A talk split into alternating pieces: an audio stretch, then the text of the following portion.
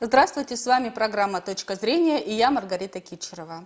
Тема нашей сегодняшней программы – ковидофобия и другие страхи. Эти страхи мы обсудим психологом Алисой Метелиной. Здравствуйте, Алиса.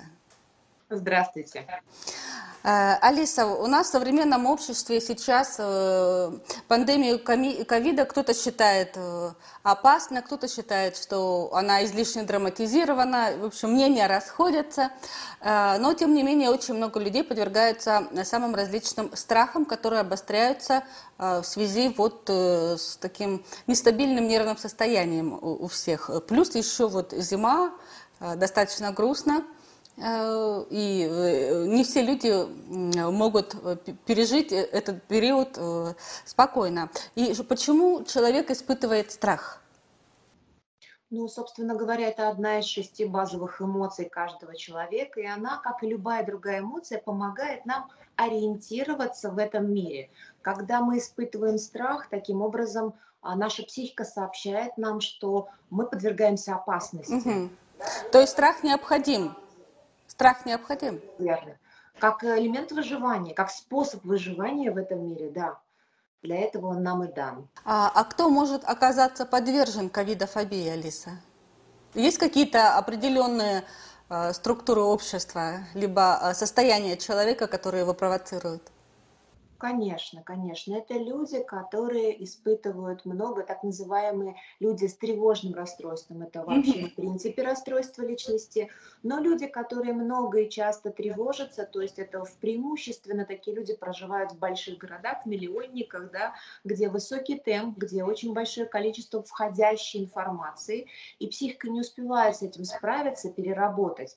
А у нас есть такая структура, так называемая амигдала в мозге, которая занимается тем, что высматривает, чего бы испугаться. То есть она пытается нас таким образом как бы оградить от каких-то возможных неприятностей.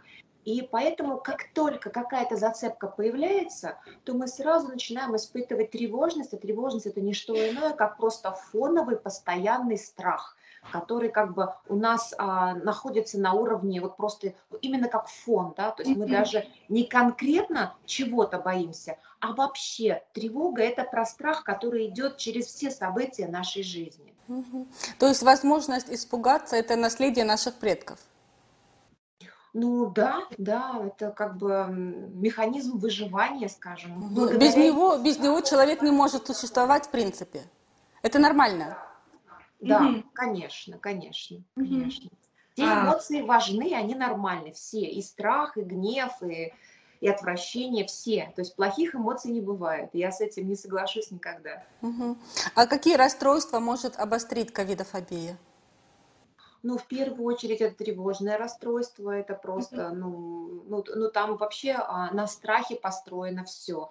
Но также а, обсессивно-компульсивное, а, любое расстройство, где мы говорим а, о м, нестабильности психики, ну, по сути, это на этом все основано, страх может обострить. Ну, у кого-то в большей степени, у кого-то в меньшей степени, но тем не менее. Угу. А, давайте сейчас поговорим о самом важном и основном э, для э, наших зрителей, да и вообще для населения России э, в связи с ковидофобией. Что сделать, чтобы снизить тревожность? Ну, либо научиться с ней как-то жить. Ну, очень хороший вопрос, замечательный. А, для того, чтобы снизить тревожность вообще в широком смысле слова, нужна какая-то определенность. Вот и страх и тревожности возникает, когда мы не знаем, что будет дальше. Ну, в условиях нашего государства это, скажем так, норма среднего россиянина, да. А, и первое, что мы можем для себя сделать, как позаботиться о себе, это какие-то вещи, то, что в наших силах, да, сделать предсказуемой, то, то есть ввести какие-то ритуалы, которых мы фокусируемся и как бы свое внимание удерживаем на нас самих, на нашем внутреннем, например, mm-hmm. состоянии. То есть, предположим, если мы а, знаем, что мы утром встаем, например, подтягиваемся, а после этого лежим, прислушиваемся к тому, как там тепло разливается по нашему телу, или, например, прохлада у кого-то. После этого встаем, завариваем кофе, который этот процесс тоже можно сделать в виде ритуала. Мы знаем, что мы делаем, зачем, что зачем идет. Если мы в этот момент находимся именно в процессе заваривания кофе, да, или чистим зубы, и мы как раз смотрим на свое состояние, на свои ощущения во рту от этого, то тревожность снижается как это научно доказано. Если... То есть человек чистит зубы и говорит сам себе, я чищу зубы, все хорошо. Да, да, примерно так. Это можно даже там в каких-то моментах проговаривать вслух, это тоже будет здорово. То есть он возвращает себя в настоящий момент, он настоящий mm-hmm. момент проживает. И этот настоящий момент, он предсказуем. И когда у нас что-то предсказуемо, мы можем на это опираться. Это первое. Второе, это, конечно же, у нас а, эмоции тела, единая система. То есть это все взаимосвязано. И когда мы пугаемся чего-то, испытываем тревогу, то у нас меняется дыхание, оно становится более поверхностным, а, более частым, у нас учащается сердцебиение, то есть у нас происходят такие а, а, физические, вполне себе сенсорно ощутимые как бы изменения. Если мы контролируем свое дыхание, при том, что мы тревожимся или боимся, начинаем, например, дышать по квадрату, ну то есть как бы мы выравниваем, мы дышим глубоко и дышим размеренно на протяжении, предположим, пяти минут, но это приличное время, оно небольшое, но приличное то мы заметим, как наши, фокусируясь опять же на своем дыхании, да, не mm-hmm. думая при этом о том, что что-то там, чего-то там, не знаю, предстоит какой-то разговор с начальником или опять, господи, нас посадят на самоизоляцию, а что же делать, а вдруг у меня там бабушка двоюродная заболела ковидом, господи, куда бежать непонятно. Mm-hmm. То есть как только у нас появляются повторяющиеся мысли, uh-huh. это как бы а, от этого надо избавляться. Ну, не сопротивляться им, а, скажем, позволить им прийти и уйти. Можно даже слух проговорить, что как бы да, это мысли, но это не я, это мои мысли. Угу. Можно озвучить их и сказать, что она пришла, пусть уходит.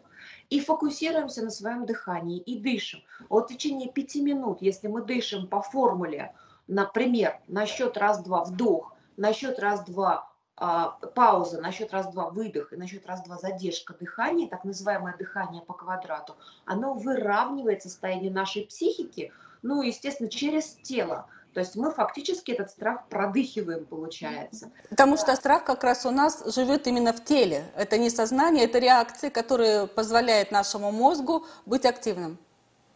Да, да, и реагировать как-то на стрессовую ситуацию, угрожающую жизни, например, там убежать.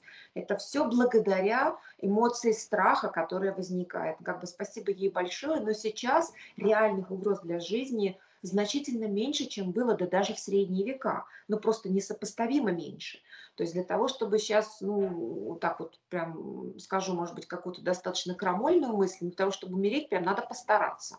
Ну, Раньше достаточно было выйти из пещеры, чтобы тебя там кто-то мог укусить, съесть или, не знаю, забрать в рабство и так далее. Сейчас мы выходим, и если с человеком плохо, скорее всего, к нему подойдут, скорее всего, отвезут на скорой помощи, там, в реанимацию положат, подключат к искусству. Ну, то есть, как бы, ему окажут все меры для того, чтобы он а, его жизнь. А, мне кажется, что когда ты осознаешь, что твоя жизнь достаточно безопасна, несмотря на Э, ковидофобию, э, несмотря на э, прочие. Мы ведь живем намного комфортнее, чем те же жители, не говорю о пещерных жителях, тем жители Средневековья.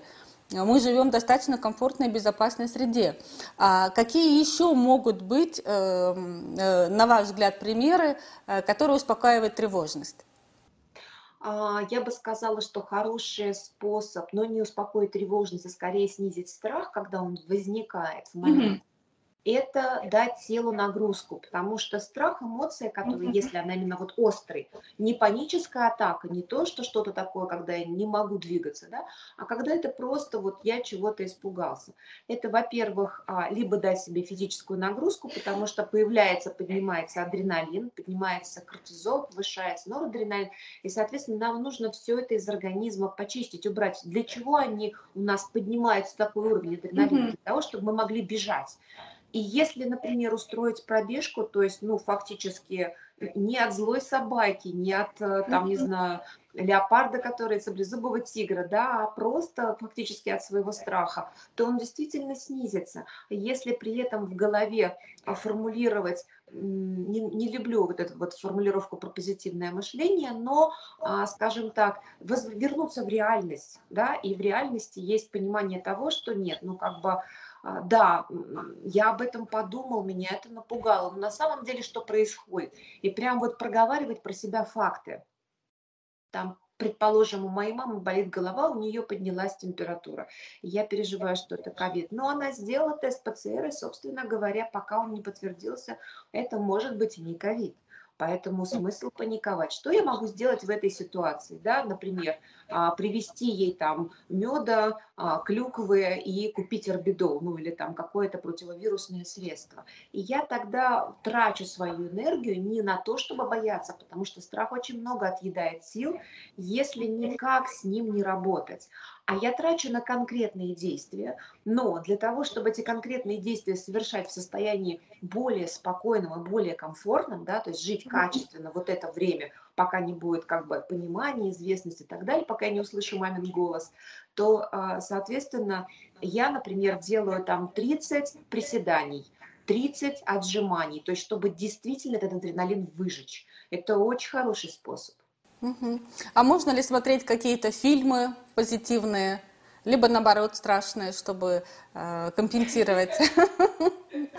Говорить, страшные не надо. Страх эмоция заразительная. И если вы склонны, то есть у вас высокий уровень тревожности, лобильная нервная система, подвижная, да, вы впечатлительный человек, страшные фильмы нельзя смотреть новости какие-то, даже политические новости, которые хочется посмотреть, но если вы потом впадаете в депрессивное состояние mm-hmm. и в, в таком неврозе находитесь при mm-hmm. этом, ни в коем случае не надо смотреть. То есть ваша задача сохранить внутреннюю стабильность.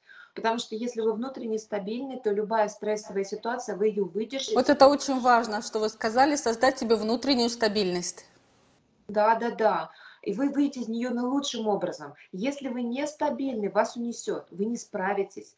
Поэтому первое, что мы делаем, отключаемся от всех источников информации, которые несут в себе заряд страха, паники, тревожности, плохие новости, на которые вы не можете повлиять, не знаю, какие-то убитые на какой-то войне. Я понимаю, там патриотические чувства и все такое, но сначала, как это помните, как в самолете, сначала позаботиться о себе, а потом о всех остальных людях, включая собственных детей. И вот наша задача, наша с вами, это позаботиться о себе, чтобы мы, опять же, могли лучшим образом помочь окружающим. Спасибо большое. На этом наша передача подошла к концу. С вами была Маргарита Кичерова и психолог Алиса Метелина. Всего доброго!